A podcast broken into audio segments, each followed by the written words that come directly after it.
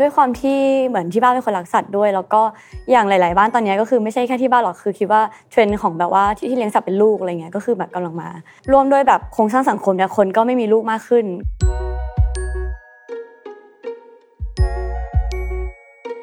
อย่างของบริษัทเราเนี้ยเหมือนเราก็จะพัฒนาสินค้าที่แบบเหมือนตามเทรนด์ของคนตลอดเลย เหมือนเรากินอาหารทุกวันเราก็ไม่อยากกินอะไรซ้ำๆเนาะอย่างสัตว์ก็เหมือนกันเหมือนเราก็ไม่อยากให้ลูกเรากินอะไรที่เดิมๆหรือแบบไม่ดีต่อสุขภาพอะไรเงี้ยค่ะ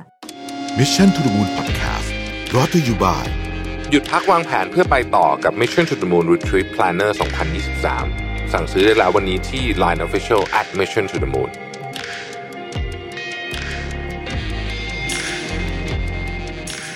สวัสดีครับยินดีต้อนรับเข้าสู่ Mission to the Moon นะครับ คุณอยู่กับประวิทย์หานอุตสาหะครับ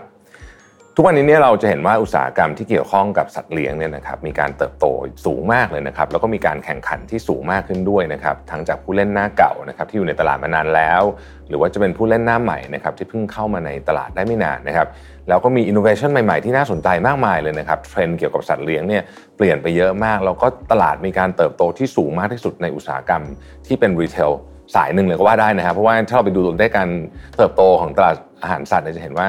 เติบโตสูงจริงๆนะครับชีวิตผู้คนก็เปลี่ยนไปนะครับความต้องการของผู้คนก็เปลี่ยนไปยิ่งช่วงโควิดที่ผ่านมาเนี่ยยิ่งทำให้ผู้คนเนี่ยเลือกที่จะเลี้ยงสัตว์นะครับแทนการมีลูกนะฮะหรือว่าบางคนก็อยากเลี้ยงสัตว์ขึ้นมาเพราะรู้สึกว่าสัตว์เนี่ยตอบสนองความต้องการที่เกี่ยวข้องกับเรื่องจิตใจนะครับเรื่องอะไรอย่างเงี้ยต่างๆ ได้มากนะฮะแล้วก็ธุรกิจเองก็ต้องขยับขยายไปด้วยนะครับคนก็ใช้ความสำคัญกับเรื่องของอาหารสัตว์มากขึ้นนะครับไม่ใช่ซื้ออะไรก็ได้เหมือนสมัยก่อนอีกต่อไปนะฮะเริ่มมีการศึกษามากขึ้นองค์ความรู้ที่เกี่ยวข้อง กับการเลี้ยงสัตว์เนี่ยก็เพิ่มมากขึ้นนะครับซึ่งธุรกิจนี้เป็นยังไงบ้างนะครับ ตอนนี้สถานการณ์เป็นยังไงบ้าง แล้วก็มีโอกาสอะไรอยู่ในธุรกิจนี้บ้าง วันนี้ผมอยู่กับแขกรับเชิญสุดพิเศษ 2 ท่านเลยนะครับ ท่านแรกนะครับ คุณจำนภัสรชิ้นปิ่นเกลียวนะครับ strategic marketing manager นะครับและอีกท่านหนึ่งนะครับ คุณจ๋านะครับนัชยาชิ้นปิ่นเกลียวนะครับ business development executive จากแบรนด์อาหารสัตว์มูชี่นะครับยินดีต้อนรับทั้งสองท่านนะครับ สวัสดีทั้งสองท่านนะครับ สวัสดีค่ะสวัสดีครับ ก็ขอบคุณมากเลยนะครับ ที่ให้เกียรติรายการของเรานะครับอันดับแรกเนี่ยขอถามอย่างนี้ก่อนว่า ทราบว่าที่บ้านของทั้งคุณจำคุณจ๋าเนี่ยทำธุรกิจแปรรูปมะพร้าวมาก่อนใช่ไหมครับ แล้วเราเกิดเกิดอะไรขึ้นถึงมาทำอาหารสัตว์ฮะมาเส้นทางเป็นยังไงเล่าประวัติให้ฟังนิดนึงได้ไหมครับค่ะจริงๆ เราทำมะพร้าวส่งออกมา 30 ปี แล้วเราก็ส่ง 90 ประเทศทั่วโลกงั้นเราก็เลยมีโอกาสที่เราได้เดินทางต่างประเทศแล้วเราเห็น หน้าเชลของอาหารสัตว์มันใหญ่ขึ้นทุกวันทุกวันคือถ้าเชลเราทำกะทิมาก่อนนะคะ มันมีอยู่แค่เนี้ยแต่พอแบบไปอาหารสัตว์นี่คือแบบทั้งโรเป็นอาหารสัตว์เลย เราก็เริ่มเห็นโอกาสแหละ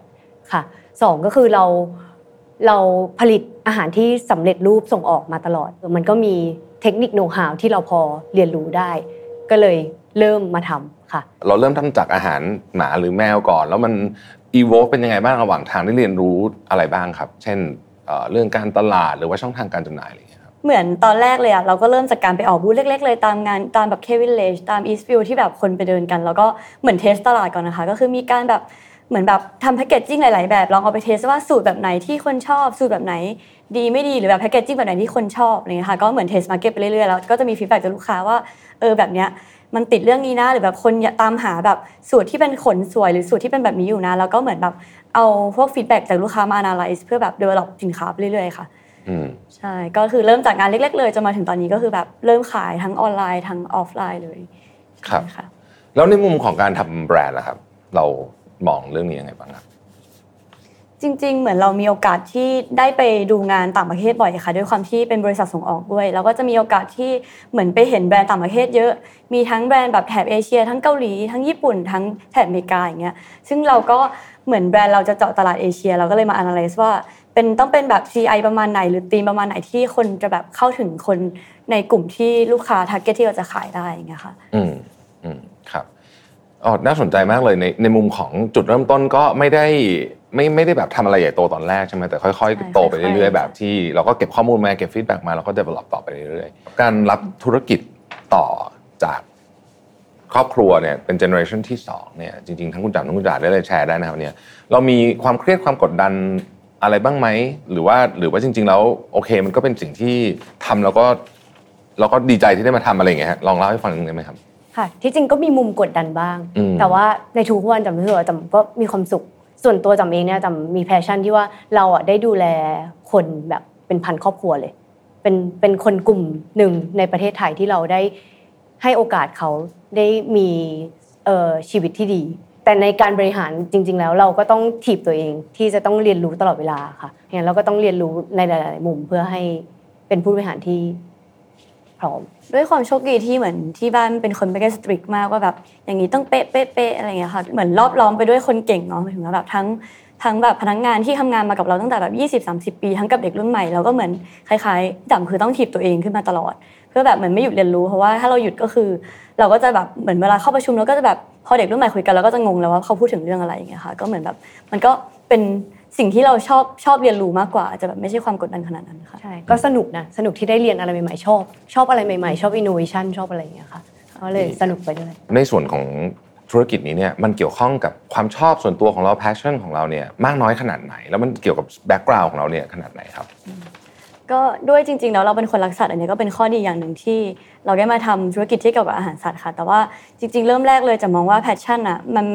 ตอนเด็กๆเราอาจจะมองว่า passion มันคือความฝันวัยเด็กเนาะที่แบบโตขึ้นอยากเป็นหมอโตขึ้นอยากเป็นอยากเป็นอย่างนู้นอย่างนี้อย่างจากตอนแรกก็จริง ๆ โตขึ้นแล้วอยากเป็นแบบอยากออกแบบเป็นสถาปนิกก็เลยเรียนด้านแบบการดีไซน์มาตลอดค่ะ แต่ว่าพอได้มาทำงานในธุรกิจนี้แล้วจริง ๆ ก็คือจะมองว่า passionเราจะเปลี่ยนไปตามเหมือนช่วงอายุอะค่ะ ก็คืออย่าง passion มันจะเกิดขึ้นเมื่อเหมือนเราลงมือทำอะไรสักอย่างหนึ่งอย่างเช่นการทำงานของเราก็จะมี passion ว่า วันนี้ก็ต้องเรียนรู้เรื่องสูตรอาหารแบบใหม่วันนี้ก็ต้องเรียนรู้เรื่องตลาดของเกาหลีที่เราจะส่งออกอย่างเงี้ยค่ะก็คือเหมือน passion มันก็เหมือนจะเกิดขึ้นตามวันและเวลา ซึ่งจากก็คือโชคดีที่เราเรียนการออกแบบมา เราก็เลยเหมือนได้ใส่ passion เราก็คือแบบพวกเรื่องดีไซน์ ลงไปในพวกงานงานแบบงานงาน media ด้วยงาน marketing ด้วยแล้วก็พวกงาน packaging ด้วยที่บ้านมีธุรกิจอยู่แล้วใช่ไหมครับแล้วก็ มีผู้ใหญ่คนที่เป็นคุณพ่อคุณแม่เราที่ก่อตั้งธุรกิจมาอะไรเงี้ยพอเรามาเริ่มทำเนี่ยครับท่านได้เข้ามาช่วยแนะนํำไหมว่าเออเรื่องนี้มันควรทำให้ควรทำอะไรยังไง หรือว่าได้สัตถ่ายทอดองค์ความรู้ทางธุรกิจให้เรายังไงบ้างครับ ตั้งแต่จำมาอายุ 12 เนี่ยเขาก็พาหนีไปเดินงานแฟร์ต่างประเทศแหละให้ไปลองคุยกับลูกค้าไปอยู่ตรงนั้นอะไปเหมือน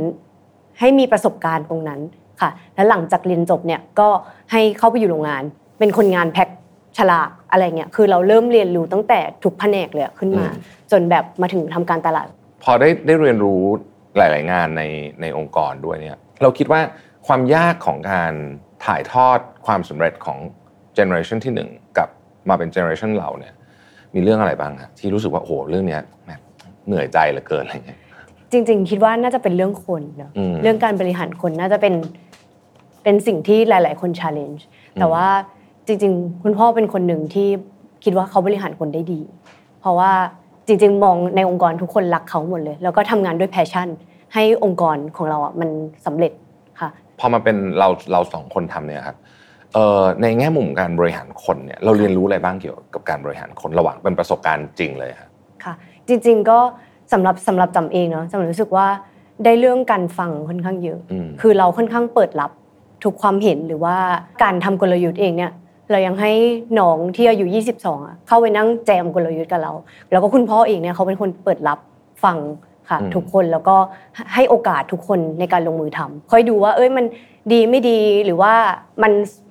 ขาดอะไรอย่างเงี้ยเขาก็จะช่วย coaching ให้คำแนะนำตลอดค่ะ คือคุณพ่ออะคือวางไว้เลยว่าพนักงานทุกคนต้องมีความสุขเนาะก็คือจะไม่ค่อยมีเลเวลหรือว่ามีแบ่งมีแบบการทำโทษหรือการแบ่งชนชั้น ถ้าแบบเวลามีทำอะไรผิดหรือทำอะไรเงี้ยค่ะก็จะคือจะแบบเปิดโอกาสให้ทุกคนได้ลองผิดลองถูกหรือว่าออกความคิดเห็น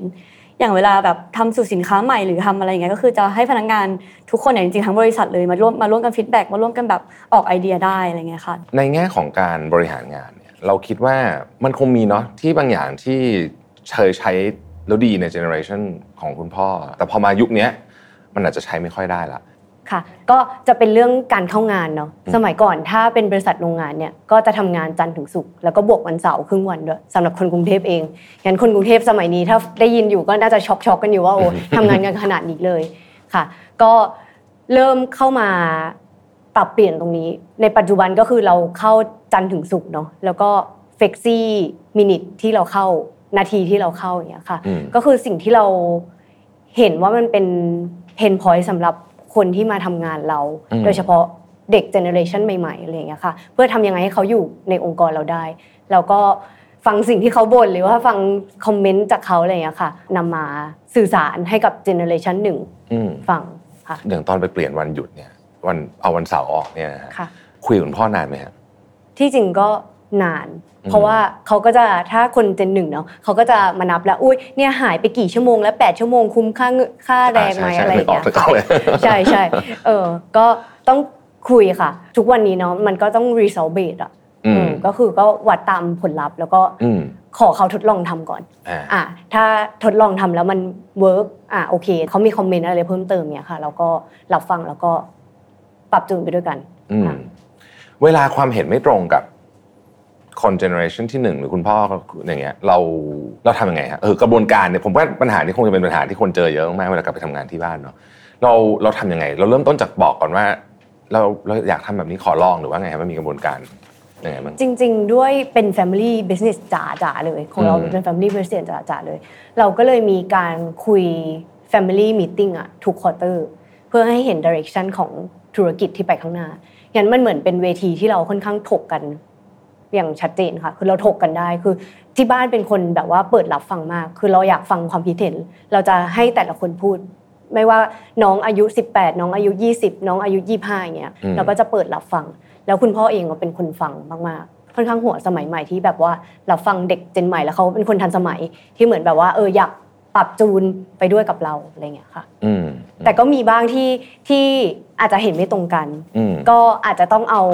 สาเหตุหรือเอาแฟกต์มาคุยกัน ไม่ค่อยมีทะเลาะกันนะคะหมายถึงว่าเราไม่ได้เอาอารมณ์ความรู้สึกหรือมีเวียงหรืออะไรเงี้ยคือเราค่อนข้างพูดจากันดีมากๆ หมายถึงว่าเราพูดแฟกต์จริง ๆ ว่าเออทำไมเราถึงทำอันนี้ทำอันนี้แล้วมันจะได้ผลอันนี้เขาคิดเห็นยังไงอะไรเงี้ยค่ะอืมแล้วเขาก็จะโคชชิ่งกลับมาว่าเออลองมองอีกมุมนึงไหมอะไรอย่างเงี้ยค่ะครับเมื่อกี้คุณจามพูดว่า result based ใช่ไหมก็คือเราวัดเราเอาผลงานเป็นสำคัญใช่ไหมครับทีนี้เนี่ยบางอย่างเนี่ยผมคิดว่า มันมีบางอย่างไหมที่รู้สึกว่ามันวัดยากเหมือนกัน อันหนึ่งที่เราวัดกันภายในก็คือ ประเมินความพึงพอใจสำหรับคนที่เขาร่วมงานกับเรา 360 องศาอืมค่ะเพราะว่าบางทีแบบว่าอะถ้าเซลล์เนาะเราก็วัดเป็นยอดขายเป็นตัวเลขได้ แต่อีกอย่างหนึ่งที่มันวัดยากก็คือพวก soft skill ต่างๆ การที่เขาสื่อสารกับทีมเขาหรือความเป็น leadership ของเขาของ manager สมมุติอย่างเงี้ยค่ะ ก็จะมีการวัดประเมิน 360 องศา ให้กับคนที่เขา มีส่วนได้ส่วนเสียในการทำงานกับเราอย่างเงี้ยประเมินด้าน soft skill ของเราอืมค่ะครับจริงๆ ในภายในเราก็มีออกแบบดีไซน์บ่อยเนาะพวกแพคเกจจิ้งพวกแบบมีเดียสื่อโปสเตอร์ต่างๆ ซึ่งอันเนี้ยเราก็จะไม่ได้ยึดจากแบบเหมือนหัวหน้างานเป็นหลักว่าเออฉันจะเอาแบบนี้นะแบบนี้นะแต่ว่าเราจะให้เด็กทุกคนเหมือนมาร่วมกันโหวตหรือแบบมาแบบมาถกกันว่าเออจริง ๆทำแบบนี้แล้วข้อดีคืออะไรหรือแบบแบบนี้แล้วข้อดีคืออะไร ก็จะเหมือนแบบค่อนข้าง เรียกว่าอะไรยุติธรรมนิดนึงว่าแบบว่าเออไม่ได้แบบหัวหน้าอยากให้ทำอะไรก็ทำแต่ว่าให้ลูกน้องสามารถเป็นหัวหน้าเองได้เลยว่าแบบเออคิดว่าแบบเนี้ยถ้าเด็กรุ่นใหม่มองแล้วมันแบบมันโอเคมันเวิร์กกว่าอย่างเงี้ยเราก็ก็รับฟังอย่างเงี้ยค่ะ อืมเชื่อว่ามีหลายคนที่กำลังฟังอยู่เนี่ยอยากรู้เรื่องว่าจะบริหารจัดการ conflict กับ family business ได้ยังไงบ้าง คือมันก็คงมี conflict หลายมุมนะกับ different generation ก็เป็นอันหนึ่งกับคน ที่ generation เดียวกันก็คงจะต้องมี conflict อีกรูปแบบหนึ่งเหมือนกัน เพราะว่าเราอีกบทบาทหนึ่งเราก็เป็นพี่เป็นน้องเป็นลูกเป็นอะไรอย่างเงี้ยใช่ไหมฮะเราก็กินข้าวและอะไรกันอยู่อย่างเงี้ยแต่ว่ามาที่ทำงานมันก็จะเป็นอีกบทบาทหนึ่งเหมือนกันเนี่ยเราจัดการ conflict พวกนี้ยังไงที่จริงจำมีสองอย่างที่เป็นเทคนิคของจำก็คืออมหนึ่งก็คือเราในบริษัทเรียกว่า clearing ก็คือทุกเก้าโมงครึ่งเนี่ยจำจะโทรหาคุณพ่อคุยกันว่าเรามีเรื่องปรึกษาอะไรกัน หรือว่าเรามีเรื่องอะไรอยากปรึกษาเขา หรือว่าเขาต้องการบอกอะไรเรา อันนี้คือทุกวันเราทำมา 8 ปีค่ะทีนั้นเราก็มีการสื่อสารตลอดเวลา เราก็เลยไม่ค่อยได้เก็บอะไรที่เรากังวล หรือว่าส่วนตัวกับพี่น้องเองเนี่ยก็มีประชุม Family Meeting ทุกควอเตอร์แล้วก็จำรู้สึกว่าจำมาเอาเอาตัวเราอะเหมือนเสมือนตัวเองเราเป็นเขาอะแล้วก็มองจากมุมเขาด้วยอืมค่ะ แล้วก็คอยถามพี่น้องตลอดว่าเออตรงนี้เป็นยังไงตรงนั้นเป็นยังไง คือคอยสอบถามกันตลอด ก็เลยคิดว่ามันก็ช่วยลด การคอนฟ lict กันระหว่างในครอบครัวค่ะ แล้วก็จะบอกตลอดว่าเออตอนนี้ status ของบริษัทเราเป็นยังไง หรือว่าภายภาคหน้าเราอยากเดินกันไปยังไง เห็นด้วยไหมค่ะ หรือว่ามีอะไรอยากแชร์อยากเติมค่อนข้างรักกัน ค่อนข้างแบบเออเปิดใจฟังค่ะ ก็ตอนนี้ก็หลายออฟฟิศเนี่ยกำลังในช่วงเปลี่ยนผ่าน generation พอสมควรแล้วก็ตอนนี้เด็กๆที่เข้ามาทำงานก็อายุน้อยน้อยมากอะนะฮะก็คือเป็นเด็กเพิ่งจบเนี่ยนะ เอ่อเราเอง manage น้องๆที่เพิ่งเข้ามาใหม่ กับคนที่อยู่มานานแล้วเนี่ย วิธีการ manage ต่างกันไหมครับ ที่จริงก็แตกต่างกันนิดนึงค่ะอืมเช่นถ้าเด็กรุ่นใหม่ถ้าจะมองก็คือว่าเด็กรุ่นใหม่เนี่ยชอบที่จะออกไอเดียให้ต้องมีเวทีให้เขาอะอืมในการที่ให้เขาได้พูด หรือว่าโชว์ไอเดียค่ะ แต่ว่าคนรุ่นเก่า บางทีก็ สไตล์คนไทยเนาะบางทีไม่กล้าพูดเกรงใจอะไรเงี้ยแต่เด็กรุ่นใหม่ก็ตรงข้ามอะหมายถึงว่าเขาอยากที่จะพูดจะสื่อสารค่ะ คือจำเองค่อนข้างใกล้ชิดสนิทสนมกับทุกคนงั้นเราก็ปรับตัวค่ะ ตามถ้าอ่าเราอยู่กับทีมที่มีผู้ใหญ่หรือว่าคนเก่าแก่เยอะหน่อยอะเราก็ต้องแอคอย่างหนึ่งอยู่กับเด็กเราก็แอคอีกอย่างหนึ่งแต่ทั้งหมดเนี่ยเราก็เหมือนเข้าไปเป็นส่วนหนึ่งในทีมที่จะช่วยเหลือหรือว่าช่วย เปิดเวทีให้กับเขาทั้งสองฝั่งค่ะเรามีไดแบบชุดใหม่เข้ามาด้วยนะฮะสำหรับงานนี้นะครับ ก็คุยเรื่อง Product นิดนึงดีกว่านะครับจาก Product ที่เป็นอ่ามะพร้าวเป็นอาหารแปรรูปแล้วกันนะเราคิดว่าอย่างนี้เป็นเป็นแปรรูปเป็นหลายๆอย่างเลยนะครับ ซึ่งเป็นอาหารคนแล้วก็มาเป็น Product ที่เป็นอาหารสัตว์เลี้ยงเนี่ยมันต่างกันตรงไหนบ้างครับ จริง ๆ เหมือนอาหารสัตว์อะจริงๆ คนก็ทานได้ เพราะว่าแบบทั้ง process ทั้งกระบวนการคือใกล้เคียงกันอืมแต่ว่าจริง ๆ อาหารสัตว์มันจะมี detail ที่มันจะมี แบบโภชนาการที่ค่อนข้างละเอียดอะค่ะอืมถ้าในแง่แบบคนซื้อก็จะรู้ว่ามันจะมีอาหารที่เป็นแบบลูกแมว อาหารแมวโตเต็มวัยอาหารแมวแก่ อย่างสุนัขก็เหมือนกันอย่างเงี้ยเราก็จะมีเหมือน ingredient กับโภชนาการที่แบบเหมือนต้อง detail นิดนึง ถ้าคนรักสัตว์เนี่ยก็จะแบบรู้ว่าแบบว่าอะไรที่ไม่ควรใส่ในสูตรอาหารหรืออะไรที่ควรใส่ แล้วก็ด้าน regulation ด้วยก็เหมือนกันแบบในแต่ละประเทศที่เราขายไปเนี่ยก็คือ จะค่อนข้างแตกต่างกันมากแบบบางประเทศก็คือละเอียดมากฟิกซ์มากว่าต้อง ส่งแลบตรวจเพื่อแบบหาสารตัวนี้ตัวนี้ว่ามีไหมอะไรอย่างเงี้ยค่ะบางประเทศก็จะแบบค่อนข้างแบบง่ายหน่อยใช่แล้วแล้วเราปกติเราเราทำ Product มาตรฐานอันเดียวแล้วส่งออกหมดให้มัน mix ไอให้มัน fit standard ที่มาตรฐานสูงสุด หรือว่าจริงๆแล้วเราเราทำ product specific ไปในในประเทศที่เราจะไปอะ ถ้าเป็นมาตรฐานกลางของโลกอะไรเงี้ยมันจะชื่อ AFCO ก็คือเหมือนเป็นมาตรฐานโภชนาการของอเมริกา ก็คืออันเนี้ยก็จะค่อนข้างครอบคลุมในหลาย ๆ ประเทศทั้งโซนอเมริกาและเอเชียครับแต่อย่างยุโรปมันก็จะมีอีกตัวหนึ่งชื่อ FEDIF ก็คือจะเป็นมาตรฐานของยุโรปก็จะเป็นแบบคนก็คือจะใกล้ใกล้เคียงกันนะคะ แต่คนละแบบอย่างของเราอย่างเงี้ยก็คือนักโภชนาการของฝั่งอเมริกาที่จะมาช่วยเรา develop สูตรด้วยแล้วก็แบบดูพวกดูพวกแบบผลวิจัยต่าง ๆ พวกค่าโภชนาการที่ละเอียดอืมขึ้นด้วยอย่างเงี้ยค่ะครับ อันนี้เราเราผลิตเองด้วยไหมฮะผลิตเองตัวโรงงานเดิมที่เราทำอยู่แล้ว แล้วก็มาต่อยอดประมาณนี้ใช่ใช่ไหมฮะอืมก็คือทำทั้งหมดเลยมะพร้าวด้วยแล้วใช่ก็ทำค่ะแต่ว่าแยกลงกันแยกนะลงแยแยกกลลงงกันแน่นอนใช่ใช่แน่นอนเป็นไม่งั้นตรวจ GMP ไม่ผ่านแน่นอนเออแล้วเล่าเรื่องกระบวนการผลิตให้ฟังนิดนึงได้ไหมครับว่าว่าสิ่งที่เราได้เรียนรู้จากในไลน์ผลิต ผมเชื่อว่าทั้งสองท่านอาจจะอาจจะไม่ได้ดูลายผลิตเยอะแล้วตอนนี้แหละแต่ว่าเราได้เรียนรู้ในตอนที่เราเคยทำมาก่อนหน้านี้เนี่ย ว่าการผลิตของพวกนี้เนี่ยที่คิดสิ่งที่คนอื่นคิดที่ไม่เคยทำงานเนี่ย คิดว่าแบบเออมันอาจจะเป็นเรื่องง่ายๆ มันมีบางอย่างที่แบบยากและซับซ้อนมาก อาหารอาหารสัตว์ยากกว่าอาหารคนเยอะเลยเหรอค่ะฮะอืมใช่เขาตรวจละเอียดมากหมายถึงว่าพวกสารต่างๆ อะไรเงี้ยอืมหรือว่าการรับเข้าวัตถุดิบเลยอะค่ะ การอืมตรวจต่างๆ นี่ละเอียดมากกว่าอาหารคนอืมค่ะซึ่งก็หมายถึงว่า process ของเราก็จะต้องซับซ้อนมากขึ้นใช่ใช่ก็ใช่ซับไหมฮะซ้อนกว่า หรือเป็นเพราะว่าสัตว์แล้วจริง ๆ กินอาหารได้ไม่ไม่เรนจ์กว้างเหมือนคนกินหรือเปล่าอันนั้นอันนั้นเป็นอันนั้นด้วยไหมฮะมองมองว่าเกี่ยวข้องด้วยเพราะว่าเหมือนด้วยสุขภาพสัตว์อะมันจะแบบเหมือนทานเค็มไม่ได้ แบบทานผลไม้ไม่ได้ ทานช็อกโกแลตไม่ได้ถ้าอ่าคนอยู่กัน แล้วก็จริงๆมีอีกเป็นร้อยเป็นพันชนิดเลยที่ทานไม่ได้อืมฉะนั้นเวลา develop สูตรหรือเวลาอะไรอย่างเงี้ยถ้าอยู่ดีเรามา develop มั่วๆแบบอุ้ยฉันอยากใส่อันนี้ฉันจะเอามาใส่ก็ไม่ได้ จริง ๆ มันจะมี regulation ค่อนข้างละเอียดด้วยอืมและในหลายประเทศที่ค่อนข้างแบบ เติบโตมากแล้วเนี่ยเขาก็ต้องค่อนข้างฟิกเรื่องอินกิเดียนมากว่าแบบอะไรที่ใส่ได้ใส่ไม่ได้อะไรอย่างเงี้ยค่ะอยากให้เล่าเรื่อง product ให้ฟังนิดนึงครับว่า product เรามีความแตกต่างจาก product อื่นที่อยู่ในท้องตลาดยังไงบ้างครับ ก็หลักๆเลยก็คือเหมือนเป็นพื้นฐานเลยเนาะว่าต้องเป็นอาหารที่ดีก็คือหนึ่งต้องโภชนาการครบถ้วน ก็เหมือนเราทานอาหารครบห้าหมู่เนาะอย่างน้องหมาอย่างเงี้ยน้องหมาน้องแมวยังไงก็ต้องทานแบบอาหารที่สารอาหารครบถ้วน แล้วก็มีการใช้เป็น nutritionist จากอเมริกาค่ะ มาช่วย develop สูตรแล้วก็มีมาตรฐาน AFCO ที่เป็นแบบมาตรฐานว่าโภชนาการครบถ้วนสำหรับสำหรับอาหารของสัตว์ค่ะแล้วเราก็จะมีการใส่พวก functionality เข้าไปอย่างเช่น เราจะมีสูตรที่เป็นแบบสูตร beauty skin and co สูตรแบบขนสวย สูตร fit and firm ก็คือเหมือนแบบร่างกายฟิตร่างกายแข็งแรงกระดูกแข็งแรงอะไรเงี้ยค่ะก็จะมีเน้นข้อนี้ด้วย แล้วก็มีความหลากหลายของ Product อะค่ะก็คือเราก็จะแบบ ออกสินค้าถ้าเห็นก็คือ SKU จะเยอะมากเหมือนเราจะแบบอืมทุกควอเตอร์เราก็จะมีสินค้าใหม่ ก็คือจริง ๆ ออกมาทั้งลองตลาดด้วย แล้วก็มีบางสินค้าที่แบบขายดีแล้วก็จะอยู่ต่อด้วยอย่างเงี้ยค่ะ แล้วก็ในแต่ละประเทศเนี่ยก็คือสินค้าก็จะแบบมีความหลากหลายแตกต่างกัน แต่ละประเทศก็จะแบบเหมาะกับสินค้าไหนเราก็จะเอาไปวางขายตามตาม SKU นั้นอย่างเงี้ยอืมครับ แล้วในแง่ของ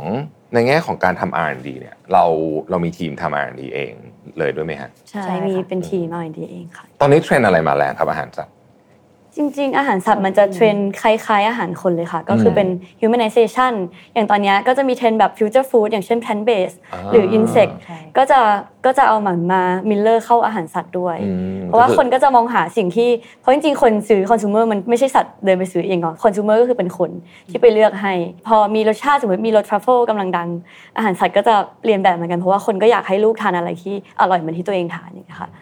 ด้วยความที่เหมือนที่บ้านเป็นคนรักสัตว์ด้วย แล้วก็อย่างหลาย ๆ บ้านตอนนี้ก็คือไม่ใช่แค่ที่บ้านหรอกคือคิดว่าเทรนด์ของแบบว่าที่ที่เลี้ยงสัตว์เป็นลูกอะไรเงี้ยก็คือแบบกำลังมา แล้วก็ร่วมด้วยแบบโครงสร้างสังคมเนี่ยคนก็ไม่มีลูกมากขึ้น อย่างของบริษัทเราเนี่ยก็เหมือนเราก็จะพัฒนาสินค้าที่แบบเหมือนตามเทรนด์ของคนตลอดเลยเอาสูตรหรือว่าเอาแบบอินโนเวชันใหม่ ๆ หรือว่าเป็นเทรนด์ของคนอย่างเงี้ยค่ะมาใส่ในอาหารสัตว์ ของเราด้วย เพื่อแบบเหมือนเรากินอาหารทุกวันเราก็ไม่อยากกินอะไรซ้ำๆเนาะอย่างสัตว์ก็เหมือนกันเหมือนเราก็ไม่อยากให้ลูกเรากินอะไรที่แบบเดิมๆหรือแบบไม่ดีต่อสุขภาพอะไรเงี้ยค่ะ แล้วกระบวนการในการพัฒนาของพวกนี้เนี่ยเราทำเหมือน FMCG product ทั่วไปเลยไหมก็คือดูตลาดปุ๊บอ่ามีตลาดมีเทรนด์อะไรมาแล้วก็ออก product นั้นไป ถ้าเกิดมันไม่ work ปุ๊บเราค่อยเราเราก็ discontinue product นั้นแล้วก็เริ่ม product ใหม่เราทำแบบนั้นเลยไหมฮะตลาดอาหารสัตว์เป็น dynamic แบบ FMCG ทั่วๆไปป่ะที่จริงคิดว่าเหมือนกันนะใกล้เคียงก็คือใกล้เคียงใช่เราก็มีใช้ทั้ง Data ที่เป็นแบบเหมือน raw data ที่เป็นแบบข้อมูลที่แบบนัก research ไปเก็บมาด้วย กับอีกแง่หนึ่งก็คือเหมือนที่บอกก็คือมีการไปคุยกับลูกค้าจริง ๆ โดยตรงทั้งในประเทศแล้วก็ต่างประเทศอย่างต่างประเทศ แล้วก็มีไปออกบูธแบบคู่กับ distributor หรือลูกค้าเลยคุย feedback ว่าลูกค้าประเทศนี้สมมติลูกค้าเกาหลีอาจจะไม่ชอบกินสมมติผลไม้ประเภทนี้อะไรเงี้ยแล้วก็เหมือนไปคุยกับเขาเลยว่าจริงๆเขาต้องการอะไร แต่ละประเทศก็คือแบบแตกต่างกัน ค่อนข้างเยอะมากค่ะ อืมครับ อยากให้เล่าพฤติกรรมของลูกค้าในยุคใหม่เนี่ย ผมคิดว่าตั้งแต่โควิดเนี่ยพฤติพฤติกรรมลูกค้าเปลี่ยนเยอะมากเนาะแล้วก็จริงๆก่อนอันนี้แล้วมันก็มีหลายๆเทรนด์มาเนี่ยอะไรที่เกี่ยวข้องกับธุรกิจของเราที่เป็น major change ในเชิงของพฤติกรรมของลูกค้า ที่เราเอามาใส่ในวิธีคิดการทำการตลาดหรือแม้แต่ product ของเราบ้างครับ ยุคเนี้ย Data มันค่อนข้างเยอะ แล้วเวลาเราหาข้อมูลอะไรคือแป๊บเดียว ฉะนั้นเหมือนมันต้อง transparency มากแบบในในสินค้าเรา ฉะนั้นแบบลูกค้าก็จะหาข้อมูลง่ายมากว่า ตัวนี้มันดีหรือไม่ดีคือเหมือนมันมันแบบทุกอย่างมันต้องโปร่งใสอะค่ะ เปิดเผยเลยว่าแบบอันนี้คืออะไรอันนี้คืออะไรอืมฉะนั้นเราต้องต้องตรงไปตรงมากับลูกค้าไม่ว่าทาง marketing เป็นยังไงออกไปอย่างหนึ่งแต่ถ้าของจริงเป็นอีกแบบหนึ่งอย่างเงี้ยก็คือก็คือไม่ได้เหมือนกันอืมช่องทางการจำหน่ายล่ะครับ เปลี่ยนไปไหมฮะกับไลฟ์สไตล์ของคนที่เปลี่ยน อาหารสัตว์เราก็มาขายบนอีคอมเมิร์ซค่อนข้างเยอะอืมถ้าธุรกิจก่อนเราก็ กะทิเนาะเราก็จะไปซื้อที่ซูเปอร์มาร์เก็ตหรือตลาดอ่าค่ะแต่ว่าพอเป็นอาหารสัตว์ก็มาเป็นออนไลน์ออนเป็นไลน์พอเยร์อะชั่นที่ช่ไมใหญ่ใช่อืมค่ะแล้วแล้วคนเขาเดี๋ยวนี้เขาโอเคหมายถึงว่าเขาซื้อกันจนชินกันเป็นปกติแล้วใช่ไหมใช่ค่ะอืมอาหารสัตว์นี่คิดว่าชินเลยนะแล้วแล้วร้านเพชช็อปทั่วๆไปที่เราขายอยู่ค่ะเขามีพฤติกรรมเปลี่ยนไหมครับ product ต่างๆเปลี่ยนไหมที่จริงเป็นช่องทางการขายหลักค่ะของอืมอาหารสัตว์ใช่ครับแล้วแล้วพฤติกรรมของคนที่ไปหน้าร้านนี่เปลี่ยนไหมครับ ที่จริงอาจจะเป็นคนคนละกลุ่มเนาะคนอ่าที่ชอบไปเดินร้านอาหารสัตว์แล้วก็ซื้อไปเลือกได้มีโอกาสไปเลือกอะไรอย่างเงี้ยค่ะก็จะเป็นคนกลุ่มหนึ่งแล้วก็คนที่ชอบซื้อออนไลน์ก็อาจจะเป็นคนอีกกลุ่มหนึ่งเท่าที่เราเท่าที่เรารีเสิร์ชมานะเป็นคนคนละกลุ่มของเราครับค่ะทีนี้พอเราพอเราเห็นพฤติกรรมที่เปลี่ยนไปของลูกค้าตั้งแต่เรื่องอาการเลี้ยงเลี้ยงเลี้ยงสัตว์เลี้ยงเป็นเหมือนลูกเลยนะครับจริงๆคือต้องบอกว่าบางคนใช้เงินกับ กับลูกๆนี่มากกว่ามากกว่าตัวเองอีกใช่ไหมฮะใช่แล้วเราก็เอิ่มเทรนด์นี้มันก็เป็น global trend เลยเนาะไม่ใช่เฉพาะที่เมืองไทยใช่ไหมฮะใช่จริงๆมันมาจากญี่ปุ่นหรืออะไรเงี้ยก่อนมานานพอสมควรแล้วแล้วแล้วตัวอาหารสัตว์เองมันก็สอดคล้องกับความคิดชุดใหม่ ความคิดชุดใหม่ของมนุษย์เรื่องอาหาร มันเริ่มจากออร์แกนิกก่อนใช่ไหมฮะออร์แกนิกเสร็จแล้วก็จะเป็นพวก plant based แล้วก็ cruelty free อะไรต่างๆมันมีเยอะมากเลยอะแล้วก็หลังๆนี้เราก็เริ่มเห็นคนที่ที่ปรับตัวมากินอาหารพวกนี้มากขึ้น เพราะว่าเป็นห่วง สุขภาสุพขภาพใช่ก็เป็นห่วงสุขภาพตัวตัวเจ้าของแล้วก็ต้องเป็นห่วงสุขภาพของน้องด้วยเช่นกันใช่ไหมฮะใช่ใช่เอ่ออันนี้ก็เป็นอันนี้ก็คือเป็นเป็นเป็นสิ่งที่เราคิดว่าช่วยธุรกิจเราเยอะไหมฮะเพราะว่าคนก็จะยอมศึกษาเรื่องนี้มากขึ้นใช่ไหมว่าต้องของต้องเป็นยังไงอะไรอย่างเงี้ยอย่างของเราเองอะเราก็ทำเป็นสูตรสารอาหารครบถ้วนสมบูรณ์แบบอืมงั้นก็เหมือนว่าเราทานหนึ่งซองเนี่ยมันก็เหมือนเรากินสารอาหารครบต่อวัน คนก็มองหาอะไรที่มันดีต่อสุขภาพมากขึ้นอืมค่ะ ปัจจุบันนี้ช่องทางการจัดจำหน่ายเนี่ยเรามีที่ไหนบ้างครับ ถ้าเป็นในประเทศไทยอะค่ะ ก็มีทั้งทางออนไลน์ก็คือ e-commerce มี Shopee Lazada ค่ะ แล้วก็ตอนนี้ก็มีวางขายที่ Pet Shop ประมาณ 200 250 สาขาค่ะอืมแล้วก็ตอนนี้เราก็กำลังแพลนว่าจะเข้าไปในห้างด้วย เพราะว่าแบบเหมือนก็ค่อนข้างสร้างแบรนด์ awareness ก็หาซื้อได้ง่ายขึ้นด้วยค่ะ ต่างประเทศตอนนี้เราก็มีขายอยู่ประมาณสองประมาณ 25 ประเทศค่ะ กระบวนการในการรับ feedback ของเราจากลูกค้าเนี่ยเราทำยังไงบ้างอะ ที่จริงของเรามันเป็นเรามี 2 ส่วนเนาะที่เป็น B2B กับ B2C อืม B2B ส่วนใหญ่ลูกค้าก็จะ feedback ทางอีเมลหรือว่าผ่านเซลล์เข้ามาค่ะ แล้วเราก็จะ meeting กันว่าเออเราจะแก้ไขปัญหา ด้าน Service Complaint ยังไง หรือว่า Quality Complaint แล้วก็เราก็นำส่งให้โรงงานค่ะ แต่ถ้า B2C เนี่ยเราก็จะเข้าไปดูพวกรีวิวต่างๆค่ะว่าสินค้าเราคนใช้แล้วเป็นยังไงอะไรเงี้ยค่ะ แล้วก็นำกลับมาปรับปรุง อืมครับ เราเคยมีกรณีที่เราได้ customer feedback มาแล้วแบบ มันเป็นมันเป็นของที่แบบเราได้มาแล้วแล้วเราไปทำต่อรู้สึกว่าโอ้โหขอบคุณมากที่คนนี้เขา feedback กลับมา เพราะว่าเราอาจจะคิดมุมนี้ไม่ออกหรือว่าเราใช่เราเราคิดว่ามันไม่สำคัญแต่จริงๆแล้วมันสำคัญมากออกมากลายเป็น product ที่แบบ performance ดีมากเนี่ยมีไหมฮะมีมีเยอะเลยค่ะอืมจริงอืมๆสำหรับจ๋านะ customer feedback หรือ customer insight สำคัญมากอืมคือเราลงสนามกับทีมตลอดค่ะ เพื่อได้เพื่อให้ได้เห็นได้ยินว่า โอกาสแล้วก็ feedback เขาคือยังไงค่ะ แล้วเราก็ค่อนข้างเวลาเรามีประชุมกับลูกค้าอย่างเงี้ยค่ะ เราทำเป็น business review ทุกทุกหกเดือนอย่างเงี้ยเราก็จะถามเขาเลยว่ามีคอมเมนต์หรือ complain อะไรเกี่ยวกับงาน service หรืองานบริการหรือว่าสินค้าของเราเองด้วยไหม คือเราจะค่อนข้างตรงไปตรงมาถามลูกค้าโดยตรง ก็แสดงว่าที่เนี่ยให้ความสำคัญกับเรื่องของการรับ feedback แล้วก็นำ feedback นั้นมาปรับปรุงค่ะทั้ง process ทั้ง service ทั้ง product ของเราด้วยใช่ไหมค่ะฮะคิดว่าการทำธุรกิจยุคนี้ ยากขึ้นไหมที่จริงมันเหมือนแบบว่าเปลี่ยนไปในแต่ละปี challenge แต่ละปีมันแตกต่างกันอืมจริงๆจ๋าเป็นคนหนึ่งที่ไม่ค่อยพูดไพด้านลบกับตัวเองอืมคือเออปีนี้อะมี challenge ใหม่ๆโอเค ฉันก็เหมือนต้องหาทางออกให้มันอะไรอย่างเงี้ยค่ะ ก็แต่ละปีก็แตกต่างกันจริงๆยอมรับแล้วค่ะอืมก็แตกต่างกันใช่แล้วช่วงโควิดอย่างเงี้ยเราเราเจอมีมีผลกระทบบ้างไหมฮะ จริง ๆ ของเราน้อยอืมเออจริง ๆ อาจจะเซอร์ไพรส์ว่าแบบเหมือนเราเราไม่ได้ปิดโรงงานเลยค่ะ ช่วงโควิดเราก็มีออเดอร์แล้วก็ส่งออกตลอดอืมค่ะ ด้วยการเราบริหารจัดการคนภายใน เห็นโควิดสอนอะไรเราบ้าง ถ้าเกิดว่ามันเป็นบทเรียนสักอันหนึ่งการทำธุรกิจ จริง ๆ อันนี้พูดเชิงรวมเนาะก็สำหรับบางคนอาจจะเป็นเหมือนเหมือนโชคร้ายที่แบบ ต้องธุรกิจต้องปิดไปหรือแบบปรับตัวไม่ได้หรืออะไรเงี้ยเหมือนเป็นโอกาสดีสำหรับหลาย ๆ คนเหมือนกันเพราะว่าเหมือนทั้งโควิด ที่มันทำให้เหมือนแบบช่องทางการขายมากขึ้น ออนไลน์มันเข้ามาเร็วขึ้น ผู้ค้ารายใหม่ที่แบบว่าเห็นช่องทางแล้วแบบ flexible สามารถอากับตัวเองได้ทันอย่างเงี้ยก็สามารถจำเข้ามาในธุรกิจได้ แล้วก็บางคนก็คือเติบโตแบบรวดเร็วมากก็เลยมองว่าจริง ๆ ไม่ใช่แค่โควิด แต่ว่าในอนาคตมันต้องเหมือนแบบ flexible อะค่ะ เพราะว่ามันไม่มีอะไรที่แบบวันนี้ทำแล้วถูกต้องอนาคตจะถูกต้อง มันอยู่ที่ต้องเราต้องปรับตัวมากกว่าค่ะอืม ก็อยากจะ wrap up ด้วยคำถามที่ว่าอยากให้เล่าอนาคตของแบรนด์มูชี่ฟังหน่อยครับว่าหลังจากนี้ต่อไปเรามีแพลนอยากจะทำอะไรบ้าง ฝันถึงแบรนด์เนี้ไปในอนาคตไกลๆไว้ยังไงบ้างครับ เชิญครับก็จริงๆ ในปัจจุบันเราขายอยู่ประมาณ 25 ประเทศอะค่ะ ซึ่งอันเนี้ยก็คือปีแรกเนาะ เราก็ตั้งใจว่าจะขยายไปเรื่อยๆ เพราะว่าเราก็มีการไปออก exhibition ออกบูธ แล้วก็มีไปแบบคุยกับลูกค้าประเทศใหม่ๆ ตลอดเนี่ยค่ะ ก็หลักๆก็อาจจะขายโกเราก็คือประมาณ 90 ประเทศทั่วโลกค่ะ แล้วก็ในเรื่องของแบรนด์แบรนดิ้งแล้วก็ Product ก็คือ เราก็เรียกว่ามีการแบบออกสินค้าแบบ SKU ใหม่ๆตลอดเหมือนตามเทรนด์แบบ humanization ที่กล่าวไปแล้ว แล้วก็เราก็เหมือนอยากให้เป็นแบบไม่ใช่เป็นแค่แบรนด์อาหารสัตว์เราเหมือนอยากให้เป็นแบรนด์เนี้ยเป็นเหมือนแบบเพื่อนคู่คิดของสัตว์เลี้ยงของเราก็คืออาจจะแบบขยายไปเป็นอ c เซสซอรี่ขยายไปเป็นแบบการเลี้ยงสัตว์อะไรอย่างนี้ด้วยค่ะ เป็นเพจเป็นอะไรก็จะขยายให้ครอบคลุมครบวงจรมากขึ้นค่ะครับขอบคุณมากเลยครับ วันนี้เราได้ ความรู้หลายเรื่องเลยนะครับทั้งเรื่องของอาหารสัตว์แน่นอนนะครับแล้วเราก็ได้รู้ถึงเรื่องของการบริหารธุรกิจ การรับช่วงต่อธุรกิจครอบครัวนะครับแล้วก็วิธีการแก้ปัญหาวิธีการบริหารจัดการเรื่องคนต่างๆสมมติเชื่อว่าเป็นประโยชน์กับท่านทั้งท่านผู้ชมท่านผู้ฟังเป็นอย่างมากเลยนะครับวันนี้ต้องขอบคุณทั้งสองท่านมากๆเลยนะครับ สวัสดีครับสำหรับ episode นี้นะครับเชื่อว่าคนรักสัตว์นะครับและเจ้าของธุรกิจต่างๆจะได้รับมุมมองที่เป็นประโยชน์มากเลยทีเดียวนะครับ สิ่งที่ผมสัมผัสได้ก็คือการได้ทำสิ่งที่รักนะครับยิ่งเพิ่ม passion ให้เราทำสนุกมากยิ่งขึ้นนะฮะเราก็พัฒนาต่อยอดของใหม่ๆ ได้ดียิ่งขึ้นด้วยนะครับ สิ่งสำคัญ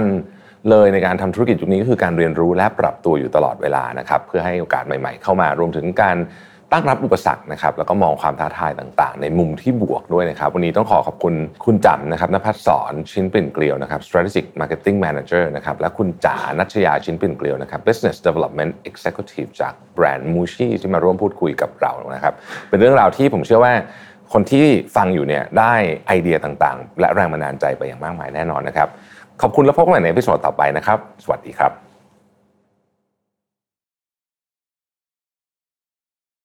Mission to the Moon Podcast Presented by หยุดพักวางแผนเพื่อไปต่อกับ Mission to the Moon Retreat Planner 2023 สั่งซื้อได้แล้ววันนี้ที่ Line Official at Mission to the Moon